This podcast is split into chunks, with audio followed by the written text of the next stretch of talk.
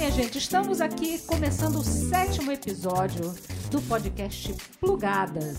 Meu nome é Crica Morim. Eu sou Elisa Queiroz e hoje estamos recebendo as intrépidas Andréia Dutra e Délia Fischer. Tudo bem, garotas? Tudo ótimo. Maravilhosas. Que delícia! Como vocês sabem, podcast Plugadas fala de música e outras artes, sempre com entrevistas interessantes e tratando de projetos onde a música e a arte incluem pessoas.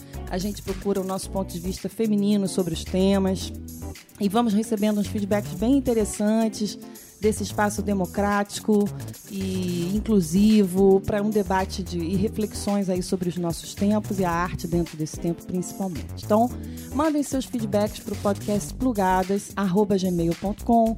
Mandem projetos que vocês conhecem que tratam dessa inclusão importantíssima e vamos escutar histórias incríveis dessas mulheres que nenhum adjetivo é capaz de qualificar na dimensão do que elas representam para a arte. Só, só um- uma coisinha, lembrando que todo o episódio tem uma playlist no Spotify, no nosso perfil lá do podcast Plugadas. E nós vamos fazer uma playlist da pesada aqui. Oba. Que é, vocês têm que dar aí, meninas, as referências do que, que vocês estão ouvindo. por isso, vocês- vamos, vamos dar tudo. Não- Quantas- De Opa! quantas playlists vocês precisam? Ô, menina. Então, meninas, vamos pô, trocar essa ideia aí. A gente queria primeiro ressaltar que estamos gravando essa entrevista dois dias depois que a OMS anunciou oficialmente uma pandemia em relação a esse coronavírus que veio assolar aí nosso tempo, né? Não imaginei que eu fosse viver um- uma coisa dessa dimensão no que nos livros de história a gente Nossa Senhora, Escutou, né? ninguém imaginava mesmo. e aí, vocês têm reflexões? Querem comentar alguma coisa? Impactos, ideias? Olha, é um, é um negócio tão complexo, tão difícil da gente assimilar, entender? Porque a gente mal saiu da história de ter que correr atrás de água. Eu, por exemplo, ainda estou correndo atrás de água mineral.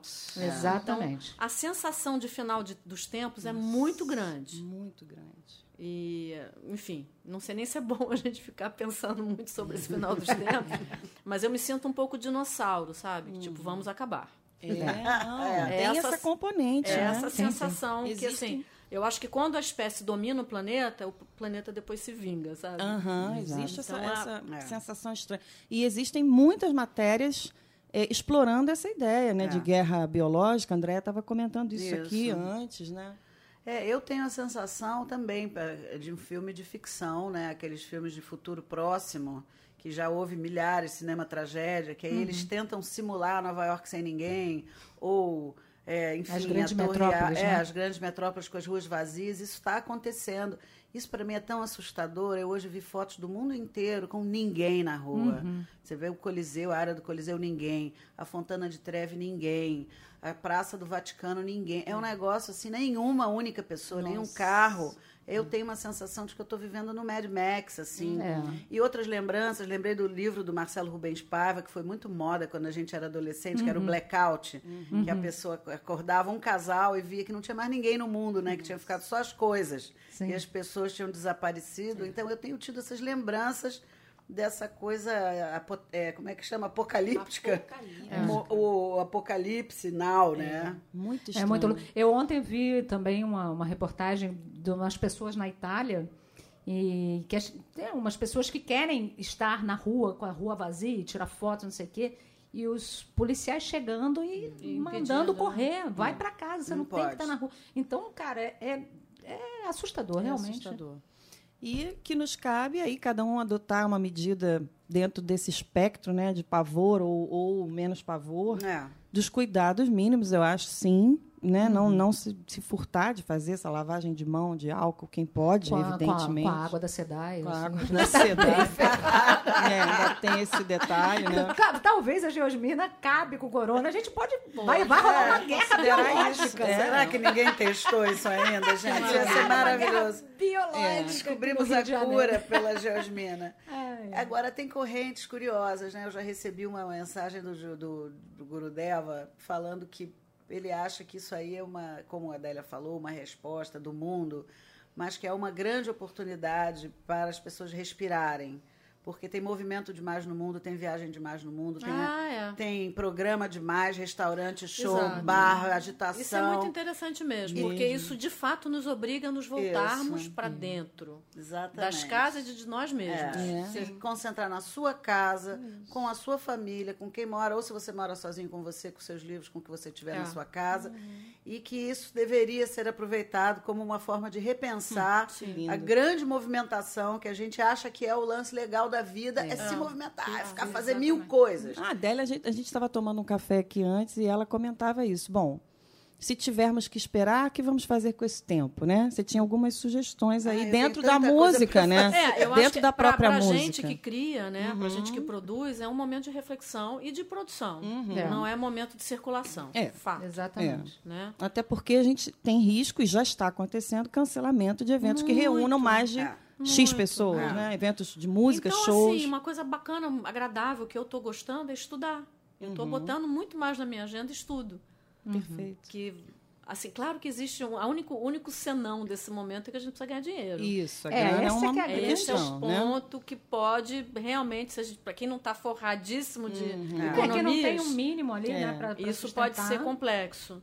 Mas, assim, é, um, é isso mesmo. É um momento de reflexão, de estudo, de criação. Se a gente mantiver a paz, Uhum. É. de encontros com, com consigo mesmo, assim, Uhum, bem profundos. Interessante, né? Sim. Eu acho. Aquela coisa da crise te trazer sempre uma oportunidade de Sempre. transformar. Toda crise é uma oportunidade É. de se enxergar. É, é verdade. Bem, eu acho que a gente podia então falar de Vamos coisas falar de mais coisa boa? amenas, né? Vamos. falar Os de assuntos, música, né, que vão, que que vão realmente- entrar no momento agora para dentro da nossa cabeça. Isso, né? exatamente. Que vai ser arte, música, cultura, Música. estudo, livros. livros, tem conteúdos. Vamos nos rechear de arte. que eu Vamos acho que é o melhor rechear. antídoto no Nossa. momento de hoje é a arte. né? Então, por favor, contem um pouco como é que vocês começaram a carreira. E a gente tinha pensado em fazer um paralelo da- do avanço da carreira de vocês no tempo do mundo, né? Do Rio, do Brasil, que inclusive te- se encontraram N vezes vocês duas. Já tô... Eu me lembro, só para abrir um- uma introdução, então, que fizemos André e eu um show no Mistura Fina, eu abrindo o primeiro show e André o show do Horário Nobre, e que você foi a primeira vez que eu te vi. André eu já conhecia de projetos e achei fantástico, achei lindo. Você tinha um baixista nesse show Tinha também? um cello, Luciano. Cello. Sim, não era o show da Maísa? Show da Maísa. Eu, Fala aí. Luciano Nossa, Correia. Isso foi o que anos Piano 2000, e cello, só o repertório da Maísa. Deve ser início do 2000, 2000. Início 2000 sim. Ah, no, 2000. 90 e Blau 2000 era por ali, né? Ah, Não, já 2000. É, 2000, Já, né? por aí, né? E aí, Nossa, quem quer começar para Não, onde? mas aquilo ali já, pô, a gente já, já tinha muita coisa acontecendo. Andréia, bom, começo de- da nossa história se dá no Dom Fênix, né? É. Ai, do Fênix, lembro bem. né? Era maravilhoso. Então, do Fênix tinha uma figura lá que era meio nosso George Martin, que era o Felipe Reis. Que era o cara que ajudava nas programações, criava várias programações de bateria eletrônica. E, enfim, tinha aquele olhar que ele é baixista. Então ele tem tinha um olhar da base das programações bem interessante. O Duo Fênix, só para quem está nos ouvindo, Ah, o que, em que consistiu? Eu e Cláudio Dausberg fazendo uma música super eletrônica, mas pianos. instrumental. Uhum. Então era uma coisa assim, nosso primeiro disco é todo simulando baixo, bateria, naipes. Hum. E era como se fosse uma grande orquestra eletrônica, Mas mas eram dois pianos. Dois dois teclados. teclados, né? Dois Dois teclados. Explorando essa E coisa dos até MIDI. tinha som de piano, mas a gente usava Não, exatamente. sim, é dois teclados.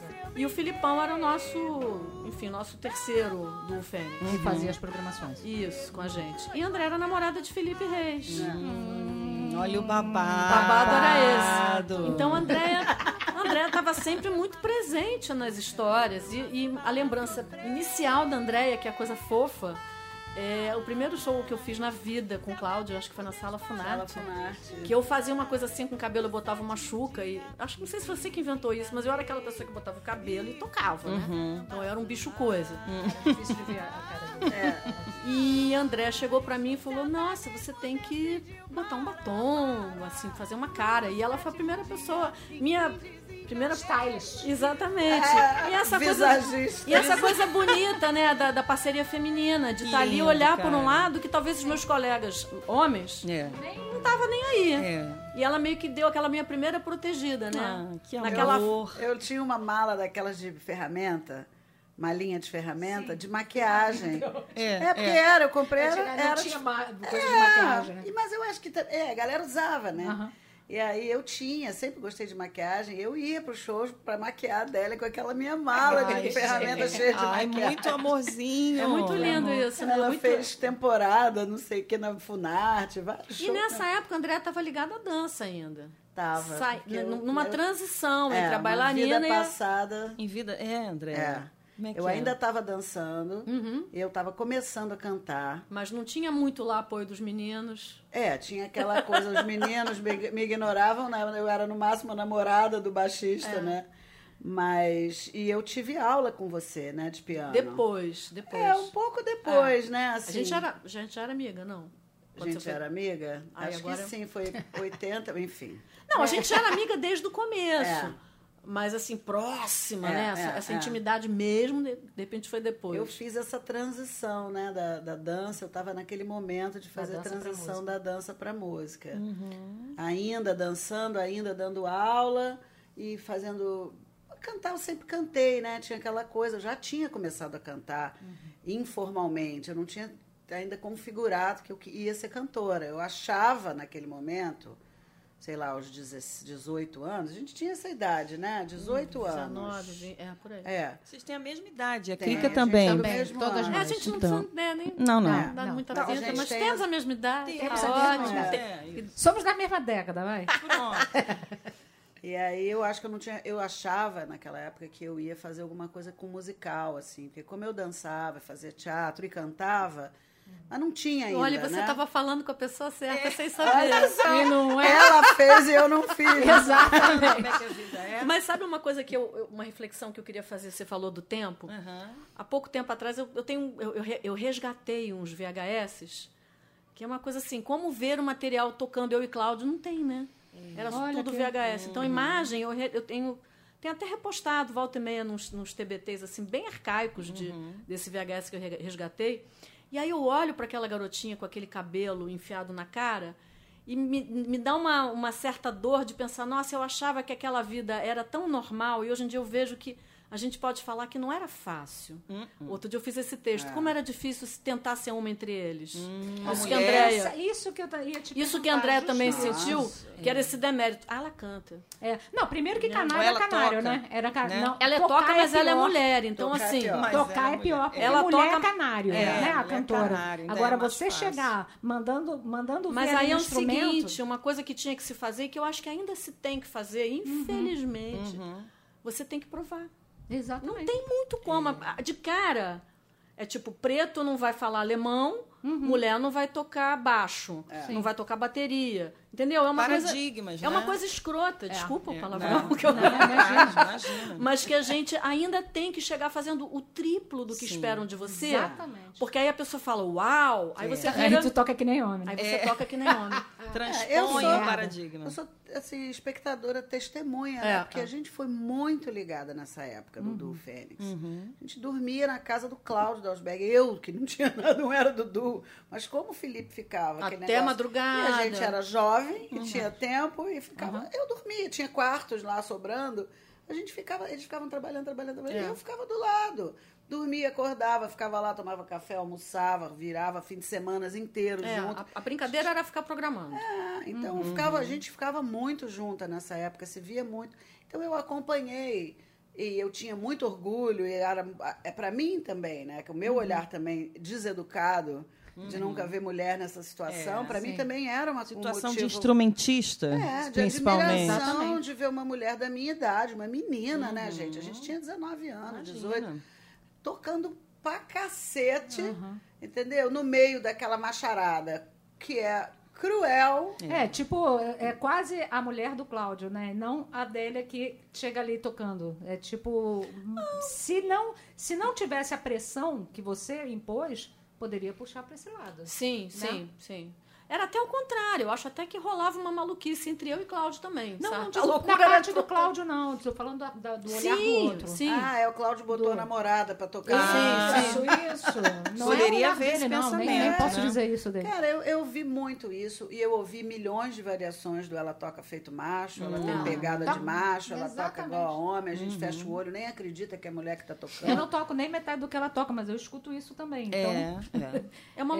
loucura. E na Gente. época é uma coisa que passava quase como um elogio e a gente quase que achava bom. é, Isso. Porque não tinha o parâmetro Não, de que não era isso. Isso é uma Exatamente. boa reflexão do tempo. Isso é porque muito- hoje eu acho que existe a briga, existe essa, ainda existe esse desafio, porque a gente entrevistou há pouco tempo as meninas do Chora Mulheres na Roda, que disseram isso. A gente criou o projeto para ter um berçário para mulheres, porque ainda existe essa necessidade de você já chegar com três graus a mais para não ter o estigma. Sim.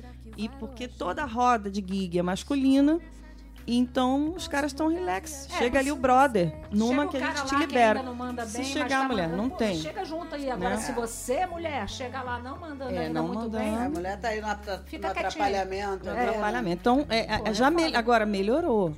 Isso era anos 80 do 80. Fênix. Sim. De lá para cá, como outras evoluções da civilização, eu acho que há avanços. Sinceramente, eu tenho.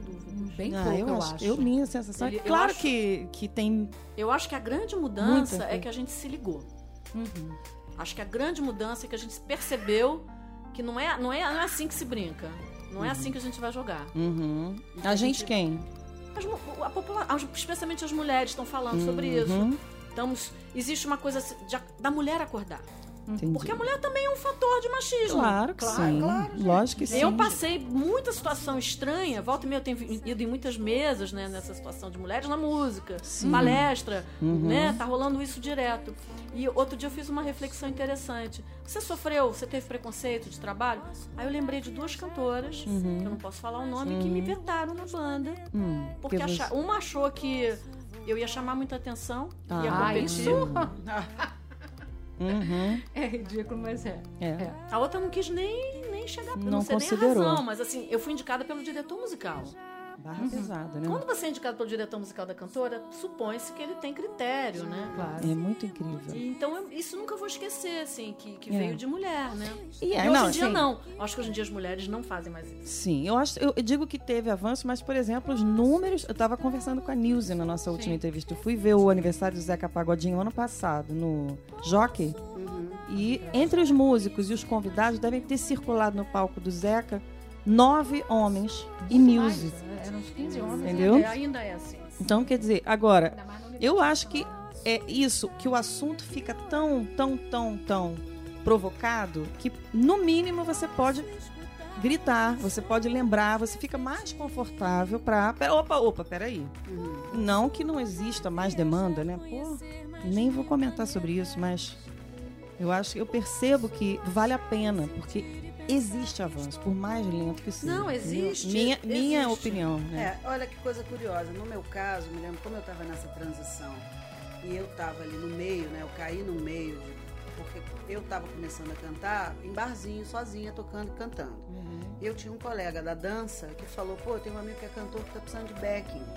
Então esse foi meu primeiro trabalho para os outros, porque até então eu fazia barzinho mesmo, noite, sozinha, tocando e cantando. E aí eu comecei a cantar na banda desse cara e foi aí que eu conheci o Felipe, que o Felipe tocava com esse cara. Mas a banda dele era uma banda de feras, jovens feras. Todos super machistas, aqueles caras que até hoje são, né? Enfim, estão aí até hoje muito machistas e muito feras. E a gente tinha um- um- uma casa que, que a gente pagava um aluguel por mês na Tijuca, que era uma casa para ensaiar. Tinha um quarto com uma cama de casal, era uma, um abatedouro dos rapazes. É isso, que, é isso que eu ia falar. isso- É. Essa câmera é usada também. Era super usada. E, inclusive por mim. E. Com no- muito orgulho. É, Com muito orgulho. Muito orgulho. e um estúdio de ensaio, que era pra galera levar som. Então, todo mundo pagava uma, uma merreca, tinha uns, tri- uns 10 caras, sei lá, que a gente. Eu até teve uma época que eu até contribuí. E eu me lembro do dia em que a gente estava levando um som, ficava ali o dia inteiro, aquele negócio, fuma um, toca, não sei o quê. E que alguém se referiu a mim como a canária. Gente, aquilo foi uma. Um, um- sabe aquela flecha, assim, pum! Mas aquilo para mim foi um motivador, assim, tão. Eu falei, gente, eu não vou ficar nesse lugar. Eu não quero ficar nesse lugar. Eu odiei ser chamada de canário de um jeito. E aquilo me impulsionou, por exemplo, a estudar. Eu falei, porque eu estava realmente fazendo papel de canário. Eu era muito nova, foi uma crueldade machista, tudo isso. Sim. Mas aquela hora que você fala, não vai dar para ficar aqui É. de bonita, de É. cantora, sem Sim. saber nada. Pega do ar, ah, porque É. tudo é tão triste. Exatamente, um clássico, né? Então, assim, aquilo foi. É, é muito bem lembrado, né? Muito bem lembrado. Cara, e aí eu tive esse impulso de estudar. Eu acho que deve ter sido nessa época aí, mais ou menos, que eu fui ter aula com a Adélia, porque eu cantava em coro, já tinha uma coisa de tentar fazer leitura à primeira vista, não sei o quê, mas não era uma coisa de vou estudar. E a partir dali eu É. tive esse impulso de estudar, porque eu falei, não vai me chamar de canário. Não. Pro resto da vida, eu É, não quero ficar A nesse gente lugar. toma essas, essas, esses supapos e pode reagir de N formas. Muito Claro, bom sair claro. por aí, Pois né? é, isso que eu tô falando. Se incomodar. Se essa for a saída, essa é uma boa uma saída. boa saída. Já dizer, tinha uma motivação tua, familiar, talvez, ou pessoal, né? Como também no teu caso, a tua mãe, que sempre te incentivou demais, né? Pelo que você comenta. É, a minha mãe não, não, não falava canário, mas falou assim: não vai ser músico de dum dum dum, não, né? Isso é o quê? Quer dizer o quê? Dum dum dum dum dum dum dum dum. dum. Músico fraco, ela queria dizer. Pop, na verdade, era um tremendo. pop. Hoje em dia eu entendo isso como um tremendo preconceito. Porque eu sempre gostei do pop, mas eu ouvi tanto isso Ah. que eu fui estudar muito. E eu fiz um Eu caminho muito. estudar Bela Bartok para ficar bem longe. É, disputante do Dum Dum Dum, Você né, meu irmão? vê- Guerra Peixe, não é Você isso? vê como a, a- a- a- parada de ser mãe é perigoso, né? Como isso influencia. Não, demais. Eu gostava de música pop, como gosto até hoje. Amo. Dei uma volta enorme pra assumir que gosto de coisas com quatro acordes. É, Às vezes gosto mais de coisa com quatro acordes do que com 60, que me sem irrita. preconceitos, né? É, mas assim, a quantidade de acordes não me, não me, Não, não, não. não me diz ao, não, me fala ao coração. Não é um fator não é isso. fundamental, é. É outra coisa. Também, concordo. Então isso vi- virou uma espécie de desafio. Ah, eu tenho que vou estudar. E aí entrei numa professora que ia me dando, era um joguinho, para mim era um joguinho. Vai ter uma partitura, vai ter outra. Então não era música, eu não entendi aquilo como estou estudando uma coisa, eu estou brincando. Coisa boa, né? E aí vinha uma peça mais difícil, aí eu mesmo enchi daquilo, queria tocar outra coisa, fui, fui achando meus outros caminhos. Uhum. Mas E quanto tempo durou o do Fênix? foi curto. É? curto. 87 a gente começou a tocar no, naquele festival.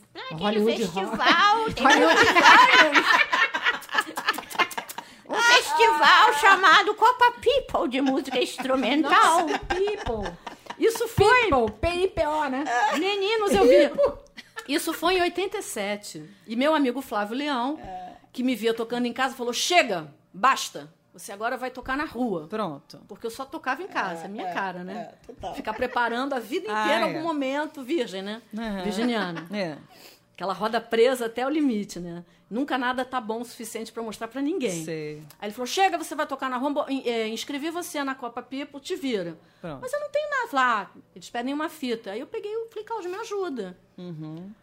Vamos fazer alguma coisa. Gravamos um negócio, Pronto. mandamos, passamos e chegamos à final. E foi muito legal. O fato da gente não ganhar foi muito legal. A gente ficou em segundo lugar. Cláudio, competitivo do jeito que é, né? Com essa história da música clássica. Falou assim: ah, é? O prêmio era gravar um disco. Falou: ah, é? Então a gente vai gravar um disco, vai Pronto. ser agora. Prêmio a a gente, vai ter. Aí a gente foi na RCA e, e conseguimos um contrato na RCA, na RCA, ou seja, o nosso disco foi super bem, bem produzido Pô, no, que no legal. quesito estúdio bacana. Porque também era um tempo, década de 80 e 90, de muito incentivo à música instrumental no Brasil, né? É. Tinha Olha, rádio tocando. catacumba. Catacumba, tinha muito eu tava- festival. é, é, Essa é uma diferença Rock que eu noto, assim, de tempo. Não, Ai, gente, eu tenho tanto, eu tenho tantos, tantas Mas coisas o- para falar sobre esse assunto, sabe? É, Uma delas é que nunca houve isso, houve moda. Então a gente tem que Moda. distinguir moda da realidade. Mas não, que o Brasil moda, tem uma tradição bem. de choro, de Tem. pianistas excelentes, Sim, violonistas sim. excelentes. Isso tem desde a da Chiquinha, Sim. Ernesto Nazaré, para antes. Esse momento jazz Aham. foi um fenômeno Foi. muito midiático. Não acho que foi real. O- houve uma Zona coisa Sul carioca, né? Houve também. uma Zona coisa Sul pop, carioca. instrumental São que Paulo, rolou, talvez. inclusive o do Houve. Fênix. Houve muita gente. É. Eu vi muita coisa maravilhosa nessa época. Teve um interesse, digamos assim, fomentado, como uma Sim. coisa chique. Lembra da Elis falando, ah, como é chique o jazz? Claro. Que tinha esse coacá Ah, na né? Eu como diz a eu André, acho eu vou que- ouvir um bom jazz. Então, né? tudo que fica muito bem visto Uhum. passa a ser.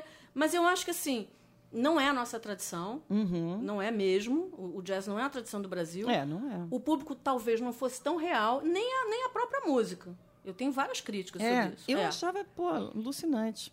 Festivais, o Free Jazz, né? E muita coisa que rolou. Não, free jazz era maravilhoso, tinha É. muita coisa boa. E tem muita Naquela gente boa muito aqui. festival. Mas eu Muita quero dizer boa. assim, não há.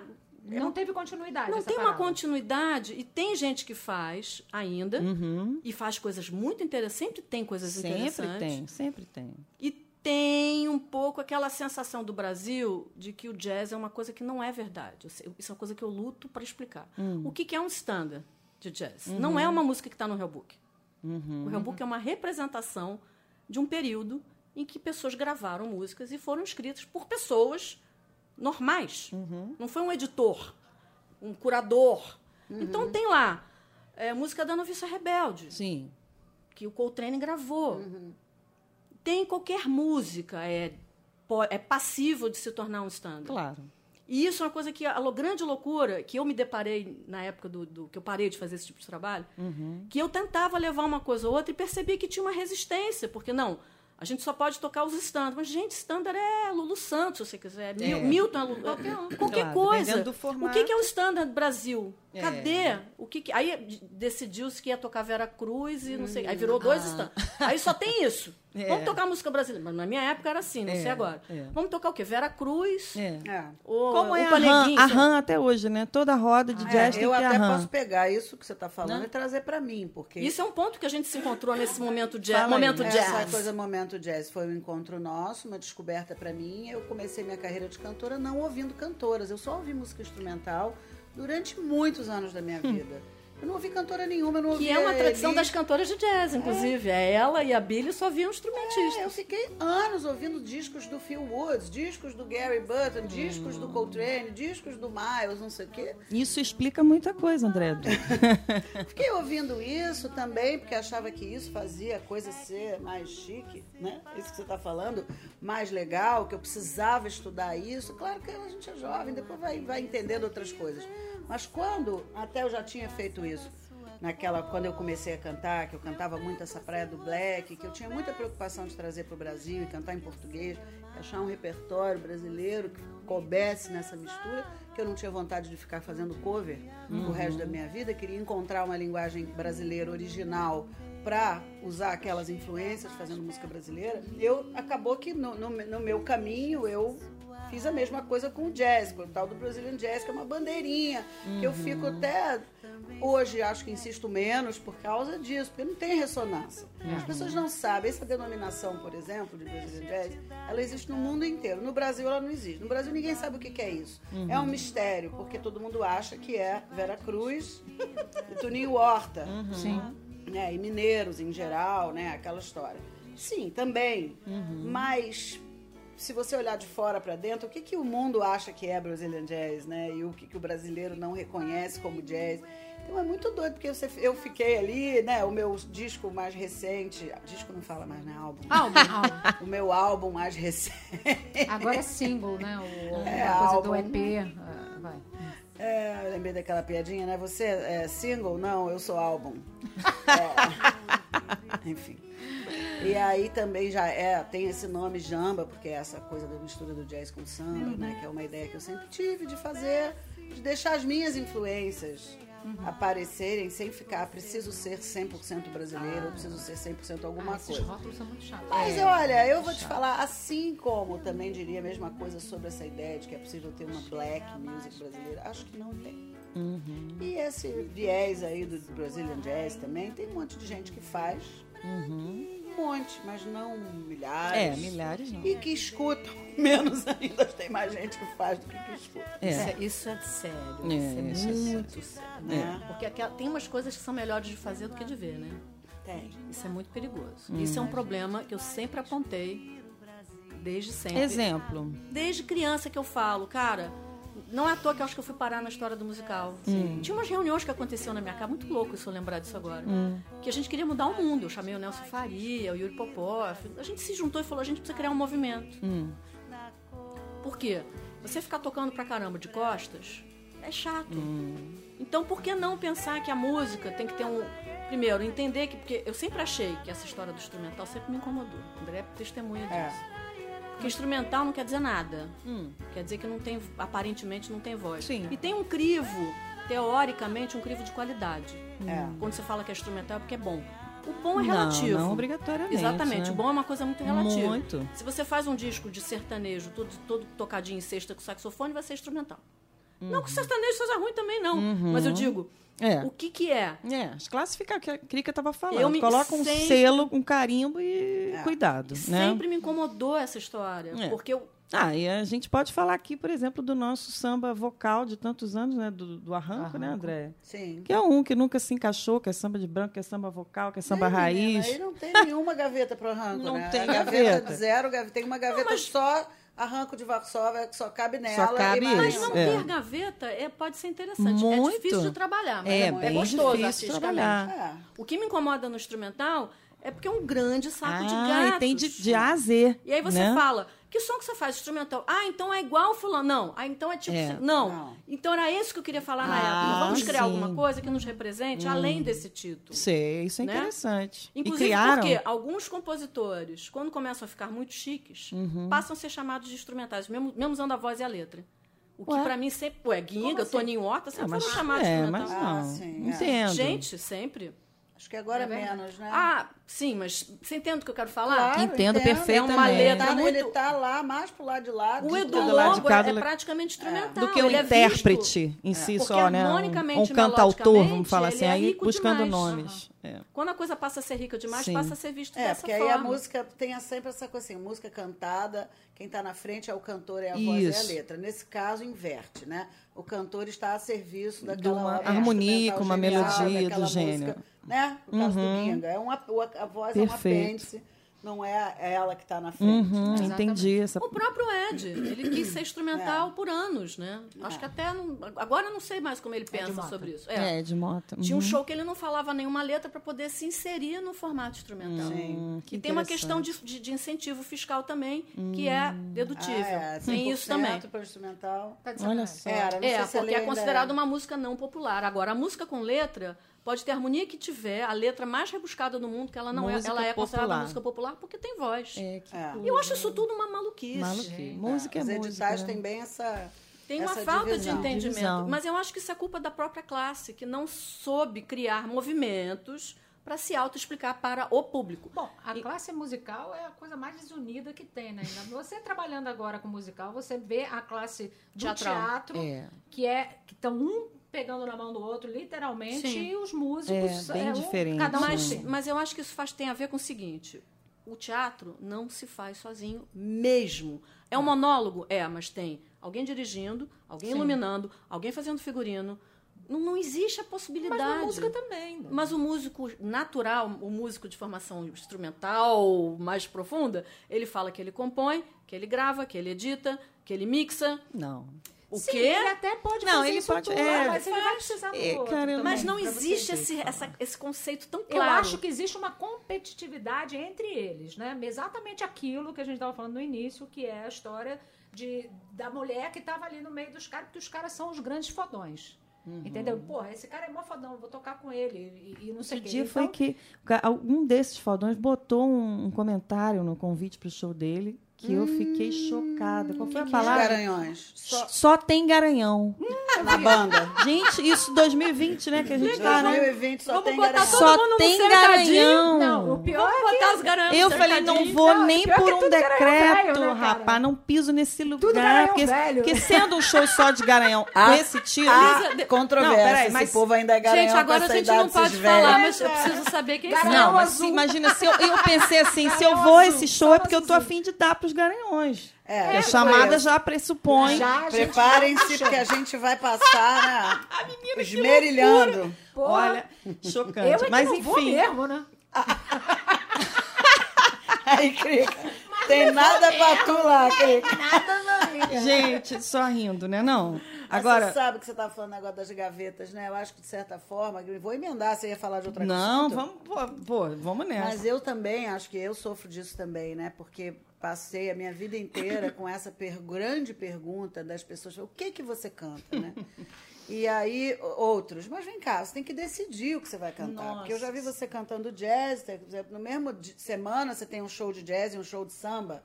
Como pode isso? É. Você não vai tomar uma decisão sobre o que, que você vai cantar? Ah, eu passo por isso também. E, pois é, eu sof- mas eu sofri com isso durante uma, uma, uma época, achando que eu talvez assim não tivesse Personalidade. personalidade ou que minha carreira não andasse para frente mais do que andou para frente, sei lá, o que anda para frente por causa disso. Eu já ouvi aquela pessoa falar, olha, o seu problema Ah, eu também ouvi isso. né? o seu problema O é que você problema não define o que, que você é, o que, que Exatamente. você canta. Jesus. Até por que quê, gente? eu tive a me- assim, quando eu estava para lançar o Jamba, eu decidi que ao contrário isso ia ser o meu o cavalo Ah, de sim, batalha, sim. o meu marketing. Sim, isso é né? legal. É isso que eu faço. Eu faço samba. Na mesma semana eu tenho um- uma roda de samba e tenho um show de jazz e canto Você é cantora, você faz música, você, é seu eu ofício. Gosto, o que, que você canta? Eu canto música, canto É, música que eu seu gosto. ofício, cara. E eu tive a melhor entrevista da minha vida, finalmente, por um, um jornalista que pegou por aí pro lado bacana disso. Aham. Né? O Pedro Tinoco, fica registrado o nome dele aqui. Alô, época Pedro. é, Um beijão, hein, Pedro na época, Tino. a. Veja Rio ainda existia, foi uma entrevista para Veja Rio, que depois ficou no site, está lá ainda, que é uma entrevista gigante, que a gente falava sobre isso, agora parece que voltou a Veja Rio, mas só no online, né? E ele está de volta lá também. Uhum. Em que eu. Foi assim a hora que eu entendi que isso era bom. E que eu não ia sofrer mais por causa disso. Pô, entendeu? fantástico. E você pegou nessa de misturar tudo no seu jeito, né, na sua gaveta, pegou o ressurgimento do samba, né? Esse movimento todo em que você entrou de cabeça Sim. também, com, lá com tua história de black music, de jazz, o que fosse. Mas o samba é muito verdade para você. É. Você está né, nesse movimento, teus amigos, tuas Sim, amigas, sim. né? Fala um pouco desse, de- desse aprendizado, né? Dessa É, opção. Te- É curioso, né? Porque a gente tem essa experiência do arranco, que, tem- que a gente percebe que tem os recortes, né? Do quem está autorizado a cantar samba, quem está autorizado a fazer samba, né? E quem são as pessoas que, de onde veio. E a gente sabe, né? Pelo arranco, que tem essa história do ah, então o próprio nome do arranco ele já avisa que é um samba de branco, né? Porque é de Varsóvia, e tal, que é uma autopiada que eu acho que ela é até assim, tem seu, seu motivo para estar lá, né? Tipo, antes que venha todo mundo dizer, pô, mas essa galera do Leblon, de Ipanema, fazendo samba, não sei o quê. Pô, já vem da Zona Sul, ainda é branco, cara. Tá Porra, é, e quer fazer samba. E a gente fez uma vez uma, um negócio, um show desse grande na Lagoa, não sei o quê, que depois da gente entrava um cara aí do samba, do pagode, muito famoso, conhecido. Aí acabou a nossa, eram três músicas, sei lá, a gente saiu do palco, ele entrou no palco e falou: Aí, galera, agora é sério. E era um evento de samba. Eu sei que isso é um jargão comum no No samba, samba, é. mas naquele Mas ficou momento engraçado. aquilo ficou assim, tipo, oh, oh, então não era sério Uhum. antes. Mas eu já estive nesse lugar várias vezes, porque também quando eu cantava black, eu ainda era de Ipanema e branca e tudo isso. E também fui caramba. super, é, fui super rejeitada e questionada por causa disso. Depois no samba, é, eu acho que é o contrário, porque eu acho que o samba, ele não abraça ah, pro- oficialmente, profissionalmente, a negritude como ele deveria. Porque se você olhar quem faz sucesso cantando samba, tocando samba, tem muito mais branco do que preto. É verdade. Eu acho Nossa, que eu nunca hoje. tinha feito essa reflexão. Mas é. É mesmo? É igual a música baiana. Quem são as baianas cantoras de verdade. sucesso? Não, Não tem uma branca. preta. Tirando a Margarete, né? Tirando a Margarete. Que, Mas pô, que main- muito mais mainstream são cantoras brancas, né? São Sem brancas. comparação. As meninas, é.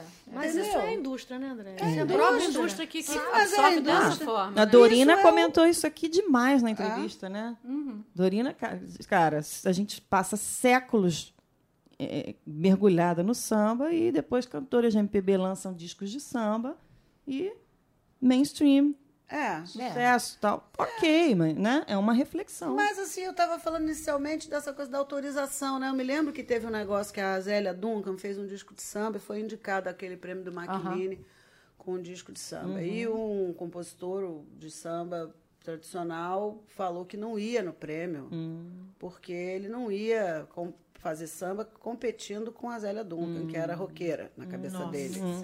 Né? Pronto. Ah, o próprio Arranco ganhou um prêmio, mas o Arranco faz samba, mas esse samba aí, Sim. né?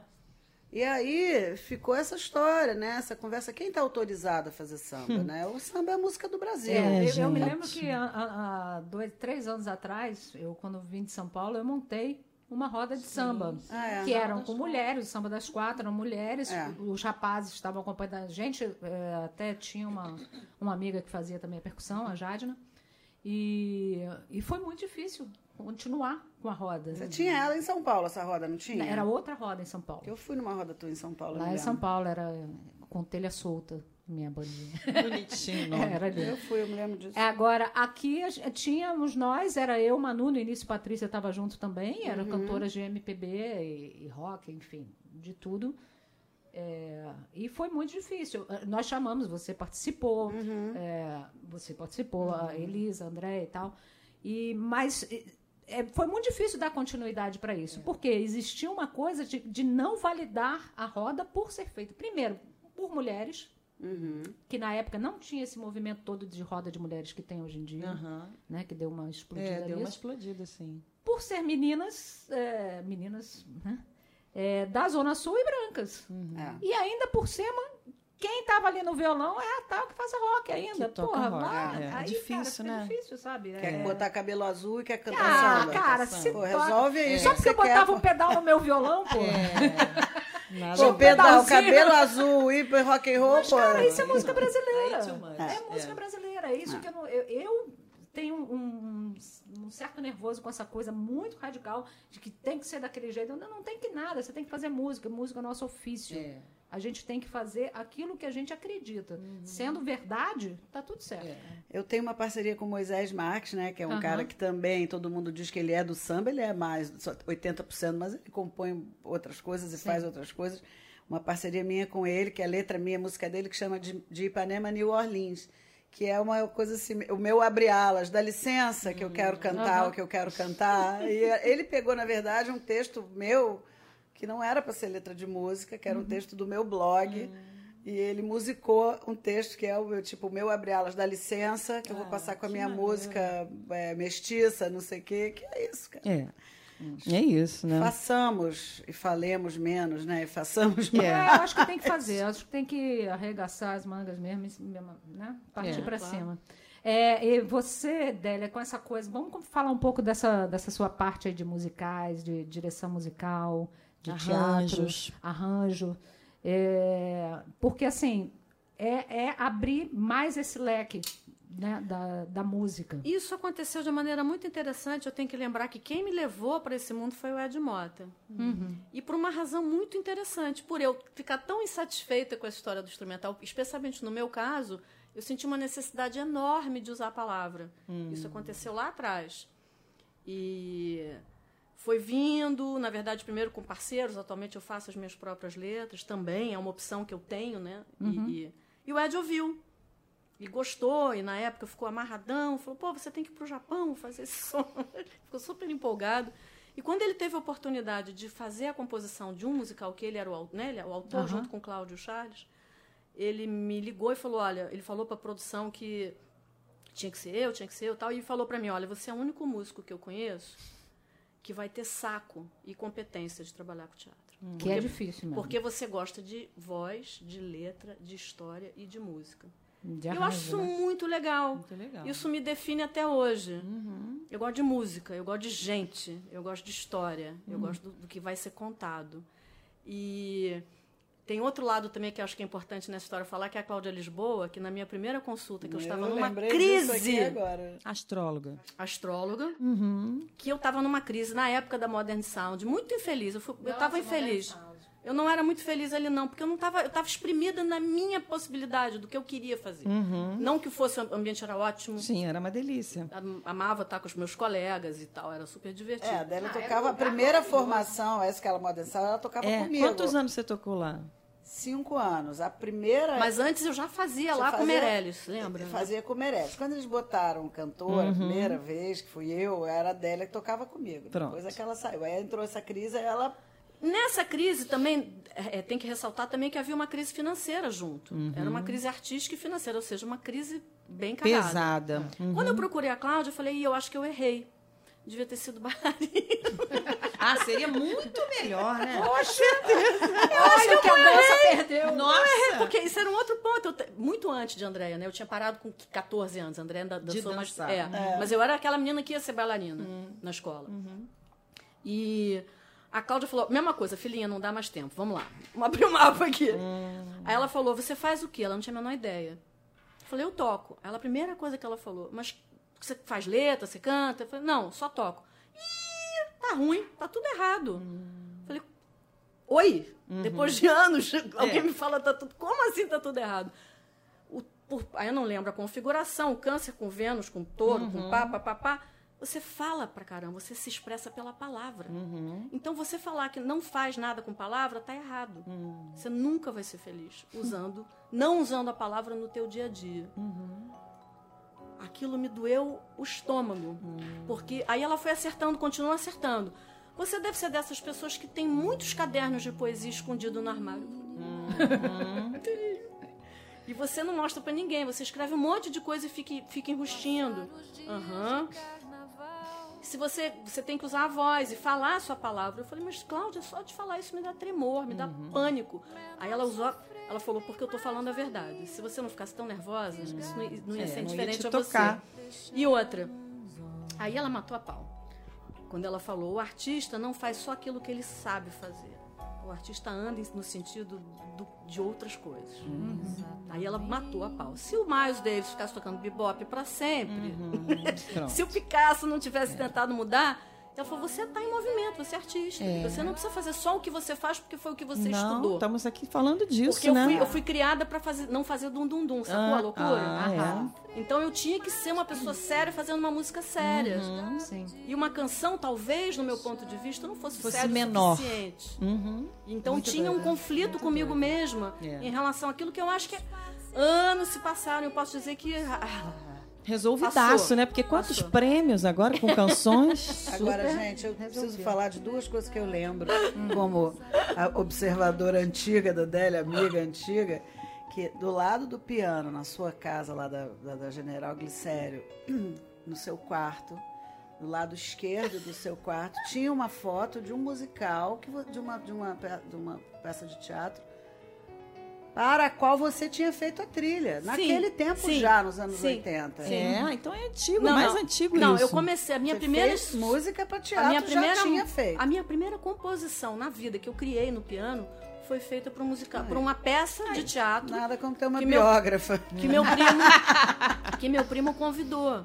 Mas aí a coisa não dava nada de grana, não sei o que, acabou que eu fui fazendo outras Que- coisas. mas o Você que vê, o mas pra tempo- mim, você tinha isso. Já. Ah, pra quem já tava tinha. de fora, isso era uma coisa que você tinha na vida, porque é uma coisa que as pessoas faziam no- normalmente naquele momento. Mas você sabe o que, né? que me atraía? Você Tão vê que o Ed, nova, o Ed assim. sacou. Eu gostava da história. Da história. Eu gostava de conversar e falar com o diretor. O que, que vai Aquilo me fascinava, André. Até hoje me fascina. Mais do que arranjo, mais do que qualquer É. coisa, é pensar. Porque para mim é gestação. A gestação ela nasce na ideia. Eu, eu, eu gosto de ter ideia, né? É. Na verdade, É. tipo, chega! É, é, é Vai cuidar da muita ideia, muita ideia. Porque se eu começar a falar com o André, por que, que você não faz? Ah, é, Inventa um negócio assim, É. pô, chama não sei quem. Aí eu falo, cara, eu, eu gosto, eu sou palpiteira, eu É, gosto da ideia. Maravilhoso. É isso que eu gosto O que eu acho que pode ter acontecido também é que veio um tempo de mercado para os musicais Sim, que que eu- favoreceu eu o tava- seu ingresso também, Sim, sim. né? E eu tava bem no começo. Então, você pegou Na verdade, esse eu não filão... nem no. Tava pré. Porque o primeiro É, porque musical. o sete é o sete é pré. bem obscuro. É. Uma peça maravilhosa. Não é voz- tão, não foi popular, né? Olha, era uma peça que a classe achou a coisa mais linda do Sei. mundo, mas as velhinhas da van não compareceram. Não compareceram. É, mas se fosse hoje, talvez fossem, né? É, Porque eu me lembro que talvez. era bem no começo. E era né, muito musical. moderno, tudo, era um É. texto incrível. Era a mu- música original, gente. A música do Ed com Charles. Era uma coisa maravilhosa. Era maneiro, né? era um mercado muito, maneiro, né? Muito incrível. Depois eu fiz Beatles. Uhum. anos também, né? Beatles até na hoje está em, em- Na sequência do set, eu fui fazer Beatles de brincadeira, porque a gente falava, vamos fazer tal. E aí foi um atrás do outro. sucesso retumbante. Até E- hoje está em, em exibição, né? Eventualmente. Sim. Mas, assim, depois deu, pra mim, deu uma esfriada. Eu Uhum. acho que o mercado deu uma esfriada.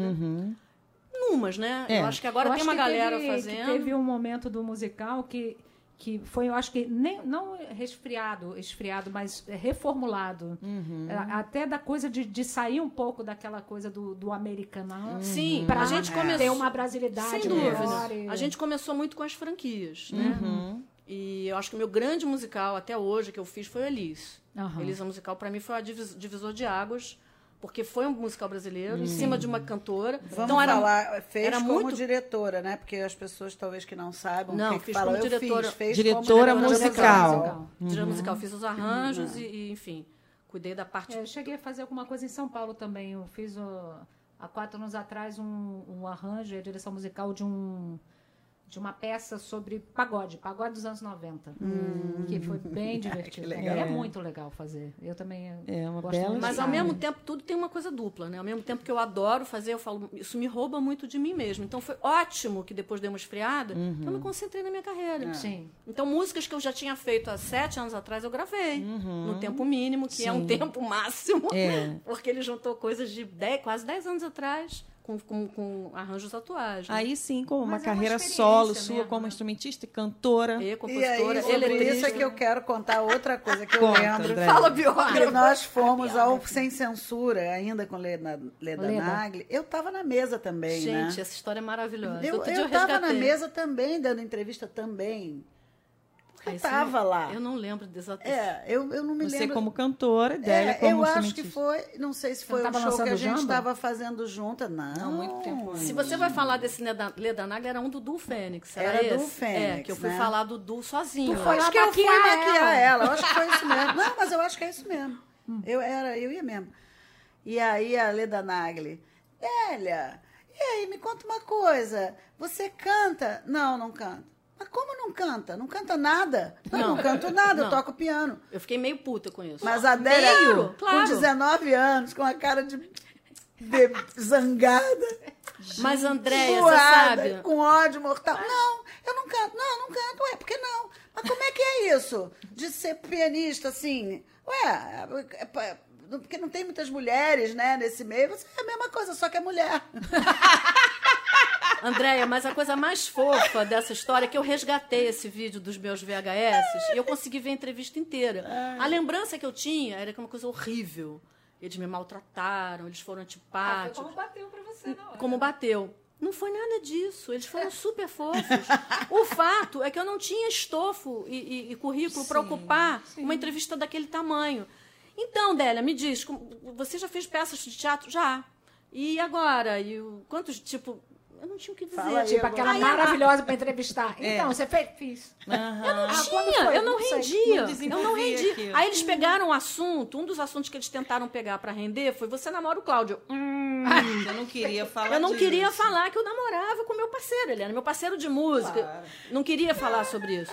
Aí a Va Vale Valesca, cantora, Valesca, Aham, pode É. ser. loura, assim. É, é. Mas você não canta? Ah, meu Deus. Aí veio essa loucura, mas você podia cantar. Aí aquilo me irritou porque ela não me conhecia, ela não sabia de nada, né? É. Tipo, ela não precisava, se fosse o, sei lá, o, o Hor- Horowitz, ela não ia perguntar por que, que o Horowitz É, não. claro, claramente. Ou a Marta Argerich. Normal, normal, atípico. Não, eu acho que né, é, é- é- Atípico, ela cara. não me entendeu, né? Eu era Cara, muito posso falar? É, é aquela coisa, mulher na música é pra cantar. Exato. Canária. Cara, até Eu hoje é difícil. Eu tô procurando sub para duas musicistas agora. A Cláudia Eliseu e a Thaís Ferreira. Para um show de divas da Camila, né?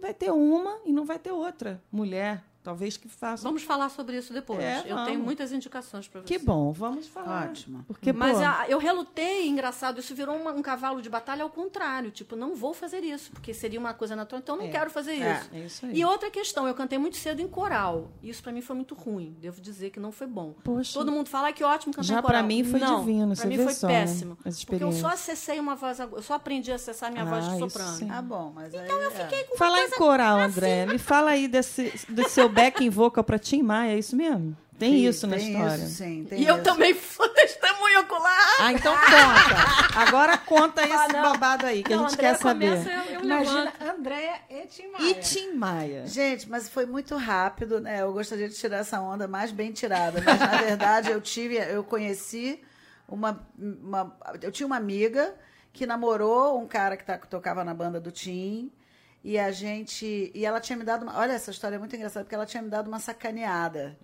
e assim ela ficou sentindo que ela me devia alguma coisa e aí ela me levou para me apresentar para esse cara que era o Diretor Músico musical. do Tim de- Maia. músico, músico do Ah, Tim ele Maia. era Não era o diretor, era músico. Porque ela ouviu falar, ou soube que ele estava querendo fazer aquele show que era o Tim Maia em concert, que ia ser coro e orquestra, que ele ia fazer é, independente, porque aquilo ali era uma prova, ele queria provar para a TV Globo que ele podia fazer um negócio grande sem a Globo. Então ele ia botar uma orquestra no palco, coro, etc. Então foi para essa gig que eu fui chamada para fazer o coro e orquestra, Tim Maia em concert.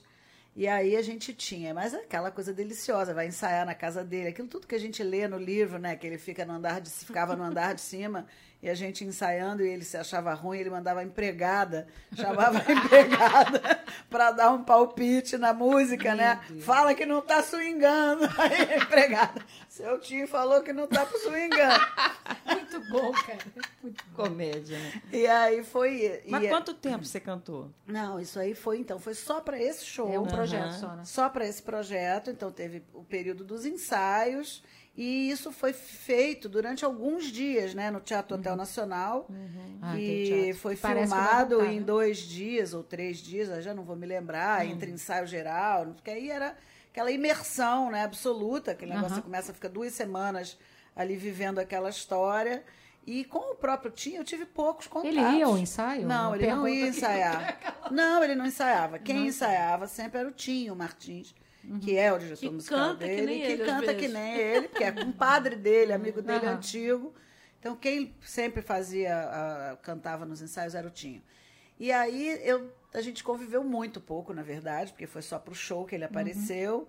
E eu me lembro de coisas, tipo, a gente na- no, no camarim das cantoras, era eu, a Alza Alves, a Doriana Mendes, a Morgana, não, Cláudia Morana, Cláudia Morana. a Rita Peixoto, Rita de Cássia, Uhum. Ai, querida. e faltou uma, Jaque. Jaque Hecker. Uhum.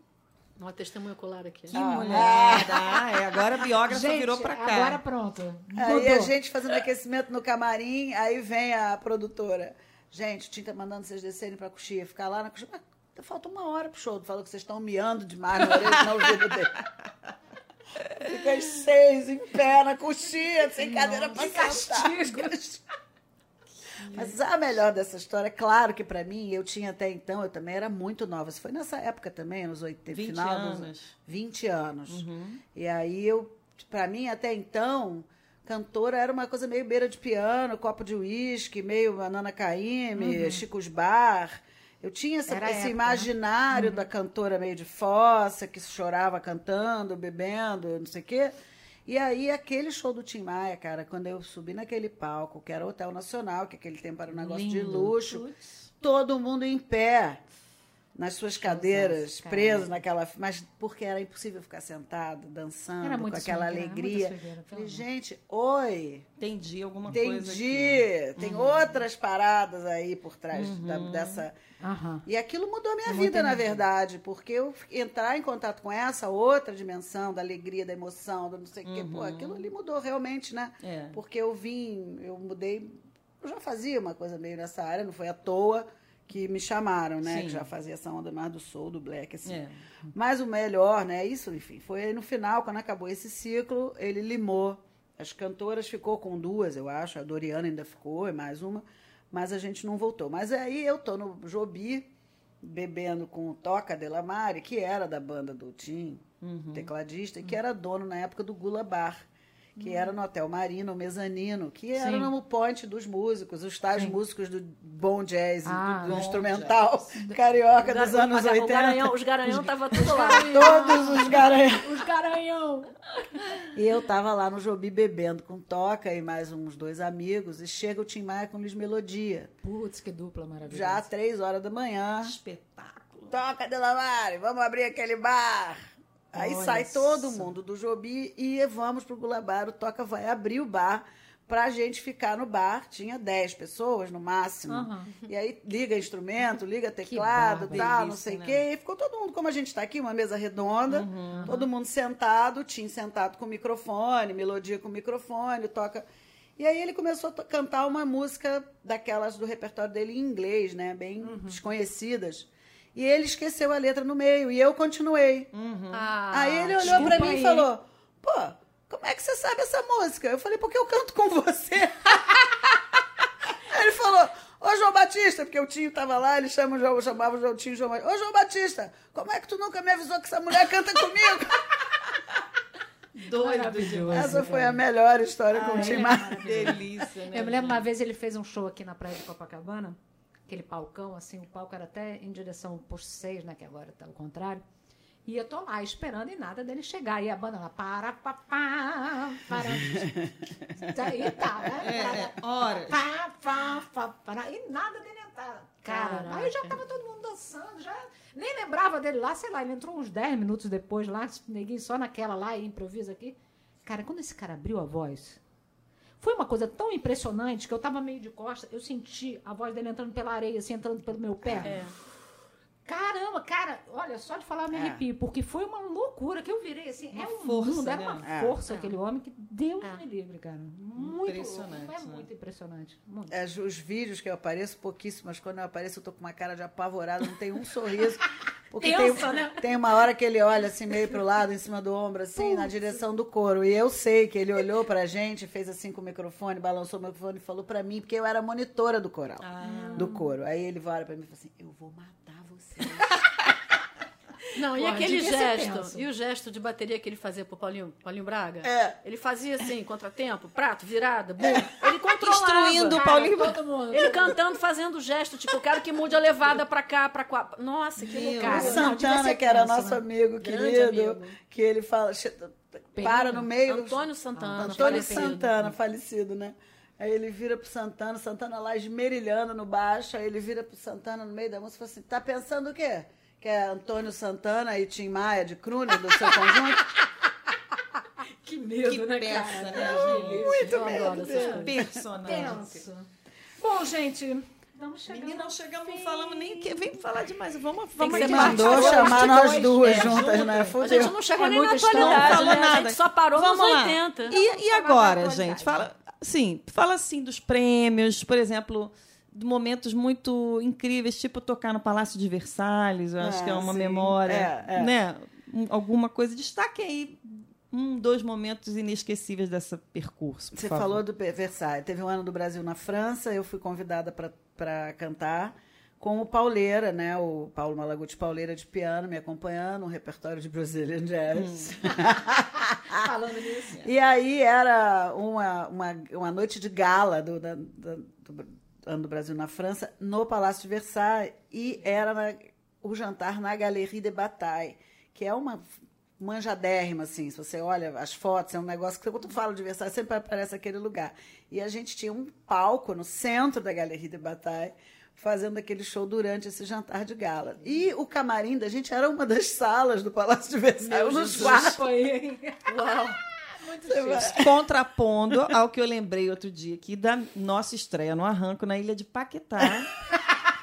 que não havia camarim e que a gente trocou de roupa no banheiro do boteco, com o geral botando desodorante na nossa cara. É, Aquele a boteco- vida é interessante. A vida é muito diversa, muito não? Essa é muito, muito, muito. Tem que ter jogo de cintura. E você, Muito Delinha, conte um momento É, aí, conta aí, Tem que um, um momento interessante. Isso. Ah, recente, eu acho que ter participado, ter sido indicada lá no, no- no Grammy Latino. Ah, sim. Foi interessantíssimo porque eu fui. Podia não ter ido, mas eu falei, isso é uma coisa especial, não é todo dia. Claro. E dividir a casa com uma calé. Ah, Então isso gente. também, a gente ficou numa casinha daquelas ali um pouco distantes, mas relativamente perto. E aquela loucura, aquela diversão, aquela alegria que é as loucuras que Macalé fala Uhum. e, e as pérolas que ele solta. E durante a premiação, a gente estava na mesma categoria, né? De Macalé. E você, Estávamos qual foi a, su- a sua indicação exatamente? Pre- É melhor álbum de MPB, Para que álbum? tempo mínimo. O seu mais recente álbum? Isso. Tocando, cantando, compondo, Isso. arranjando. Tudo. Agora você canta, né? Tá cantando agora. Agora sim. Agora sim. Acho E trabalhei muito muito pra tirar o agudíssimo de O mim. agudíssimo. É, isso Ah, sim. os traumas que a gente. E uma pergunta, o que, que vocês têm ouvido ultimamente que vocês indicariam aí pra galera que gosta de boa música? Rapaz, eu vou falar o que eu ouvi ontem, Pronto. né? Pra, já veio na minha cabeça. É samba, Mingo Silva. O Mingo, Domingo. ele é Samba do, do Samba do Trabalhador. Trabalhador. É, o percussor, um dos percussionistas do Samba do Trabalhador. compositor. que fez um disco cantando, um disco autoral cantando. O disco é incrível. É muita competência para fazer samba, gente. eu vou te falar. que é beleza. lindo demais. Mingo Silva. Pronto. E você, Gente, Delita? é tanta coisa. Eu tô até abrindo meu Spotify aqui pra ver as últimas ouvidas. É. É. Mas eu queria destacar um cara que eu adoro, que é o Tim Bernardes. Eu amo o disco solo dele, eu acho um primor aquilo. Hum. E tem um jovem chamado Luiz Cole, que eu, eu acho fantástico. Eu acho ele o Prince da nova geração. Luiz Cole. C-O-L-E. Mas ele é brasileiro? Não, ele é Não. inglês. Tá. Pronto. Tá eu falei bom. um brasileiro e um gringo. Ficam Tá. as dicas. E, e vocês A gente querem. tinha que falar de mulher, hein? É. bora eu bora, bora isso cada uma falar É, uma mulher? Bora. Eu pensei exatamente isso. Ó, eu queria falar de duas mulheres que eu, que eu gosto muito. Camila Costa, Amo. que Uhum. é minha parceira, e Linda. que tem um trabalho bacana, tá fazendo coisa Composição nova. linda. E vai sair agora o- um, um disco novo da Maria Rita Stumpf, que foi uma, uma pessoa que tem uma trajetória muito interessante. André deve lembrar da Maria Rita, ela trabalhava na Delarte como produtora. Cantora. Fez um disco nos anos 80, com Acti, papapá. E ela foi redescoberta pelos DJs. E aí ela tá Olha só. voltando com um lugar super diferente, falando com a garotada. Porque foi toda remixada. E ela tá lançando o disco agora em São Paulo, no final de março. Tudo bem. Bom, eu abri o meu Spotify aqui para lembrar de referências de coisas que eu tenho ouvido ultimamente. Olha quem tá tocando aqui no meu coisinha de baixo. Ah, gente. Elisa Queiroz. Ah, que amor! Não adianta É nada. É marmelada! Que fofura máxima, meu Deus! É, pra você ver que é verdade, verdadeira. Não, porque a gente entrevistou o Moraes Moreira há pouco tempo, falamos pra ele, Moraes, o que, que você tem ouvido ultimamente? Ele, João Gilberto. Ué, mas tá valendo. Não, super valendo, é só que é Eu engraçado. peguei duas, duas pessoas da nova geração, porque, assim, estão indo num lugares muito interessantes. Pô, leu legal demais, né? De produção musical também. Sei, sei. Você sabe o que, que eu faço? Eu faço muito uma coisa de botar aqui no lançamentos. Porque é muito difícil a gente se manter atualizada. É muita coisa. E Mas- ouvir também as coisas que a gente gosta, que nos alimentam. Sem dúvida. Mas não dá para perder a noção. Então eu faço isso assim didaticamente. Eu boto aqui lançamentos da semana, Spotify. Ah, já vamos pegar esse, todos que vocês sugeriram e, pô, É. conhecer, né? Claro. Radar de novidades. E eu outra tenho coisa que eu muito me- pergunto. Ah, Querem falar de algum projeto onde a arte inclui, transforma, empodera? Lembram de cabeça? Querem destacar algum que vocês admiram, que vocês estão de engajadas? algum que projeto? Eu quero falar de uma coisa que eu acho que tem a ver muito a ver com tudo que a gente falou aqui, com, o, e com o, o podcast de vocês, que é o livro da Luciana Requião, que é baixista, professora da, na UF. E a Lu, ela acabou de lançar um livro que fala sobre a relação das mulheres músicos, mulheres musicistas. Vocês sabem que musicista não é feminino de músico, né, tá? Só para entender, Sim, um sim, homem pode ser musicista. E fica essa, eu até escrevi o texto de Ah, e apresentação. mulher é músico também. É né? músico. Mulher pois é é. músico. É Músico. músico. Pois Nossa é. profissão é músico. Músico. Eu escrevi o texto de apresentação da Orquestra Lunar falando, poxa, não tem nenhuma palavra É. em português para falar de mulher que toca. E, a- e as que são utilizadas parecem diminutivo de É. maestrina. É, Não é maestra. maestra. Maestra é tão mais legal, né? É. Pois é. Poeta, poetisa. É, a gente É, discutiu é. isso aqui Não com é o Tom Brito, né? Já É. caiu A gente poetisa, tem que mudar, já caiu. É, já maestrina, caiu. Já caiu? Já caiu. Poetisa caiu. É, pelo menos no uso é regular. correto. no uso Mas é regular, correto. A gente caiu. vai forçar a barra e vai mudar, né? Vai mudar. É. Poeta, não, nenhuma tem mulher como. poeta gosta de ser chamada de poetisa. É Ou a maioria não. Né? Horroroso. É. Musicista, poetisa, maestrina, tá ruim. Né? acho. Mas e o livro da Lu O Requião? livro da Lu fala sobre o relacionamento profissional das mulheres que trabalham com música desde os anos 80 para cá. Como têm sido as relações de trabalho das mulheres com seus contratantes. É muito legal. Tem em PDF para quem quiser. Que legal. Eu posso mandar o link para vocês Sim, e vocês sim. colocam lá, né, Sim. onde vocês puderem, Aham. para divulgar o trabalho Vamos da Lu. colocar, tem uma com entrevista certeza. Já minha. tocamos juntas, tem uma delícia. Muita, é, pois é, Né? a gente Eu, tocou eu, eu, triplo. passo, faço parte dessa. Você também tá, né? Falei- é muito legal. É. Não Nossa, sei falei porquê. que eu Que coisa tive- rara, né, Tive até que revisar depois de tanta coisa que eu falei. E você Menina, quer eu cheguei a chorar fazendo essa entrevista, porque aquela coisa assim. é Como é que é desconcertante rever o grande amor, né? Dizia Chico Buarque. Uma Você coisa que eu, tenho, carreira. que eu tenho pensado e que talvez eu consiga já colocar. Eu estou fazendo uma série de workshops. Eu fiz no, no Spotify Brasil, Uhum. Escuta as Minas, eu fiz lá uma palestra Hum. sobre produção musical. Uhum. E caiu uma ficha que. Por que, dar, por que dar uma palestra somente para mulheres? Isso é um assunto que, que, que não é gênero. Só feminino. Uhum. Há essa necessidade, sim Uhum. porque é, é mais ou menos o sistema de cotas, né? Como houve muito, muita coisa calada e muito Muita repressão, repressão, muita muita opressão. contenção, muita né? A contenção. Uhum. palavra eu acho que é contenção. Muitas mulheres, quando começam a querer fazer suas produções, seus trabalhos, suas gravações, Uhum.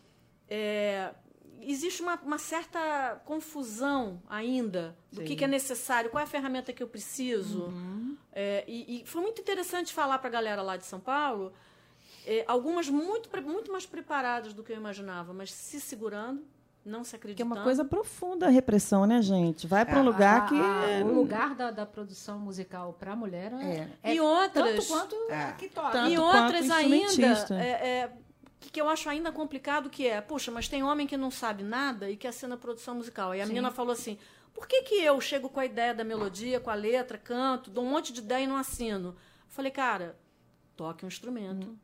Toque um instrumento, aprenda, entendeu? Não Vai brigar com arma. Então parece uma coisa pequena, É um belo incentivo. mas assim, também. porque realmente tem vários homens que não têm o preparo, mas que são gente fina. Eu acho que isso hoje em dia caiu. Acho que esse, esse personagem caiu. Eu acho que esse personagem. Entrando, o cara de 20 anos hoje em dia, que é gente fina, conhece todo mundo, não toca nada, não mixa, não entende de música, É, acho dificilmente ele se cria. É. É, uma galera mais de 50. Fala que- olha, acho por que fa- se ela, se ela não, não consegue aprender um instrumento assim para chegar peitando, né? Porque demora, né? É, Tem demora. anos. Mas ela tem que seja. entender a parte técnica. Como a crica, né? Porque, aliás, eu Mas quero. o mínimo de harmonia na, na música para compor a Sim, música o mínimo, dela. Claro, O mínimo. lógico. Não, É. você tem Eu- que ter um embasamento ali. E a parte que que técnica, você pode se profissionalizar. Sim. não Pode, eu quero destacar minha parceira Crica Morim, Opa. somos parceiras de música. E nesse podcast, ela está aqui nesse estúdio onde estamos conversando, na caverna, por isso que não tem nenhuma luz acesa Vou dar nunca. ideia. Esse workshop eu vou dar em São Paulo. Bora fazer aqui.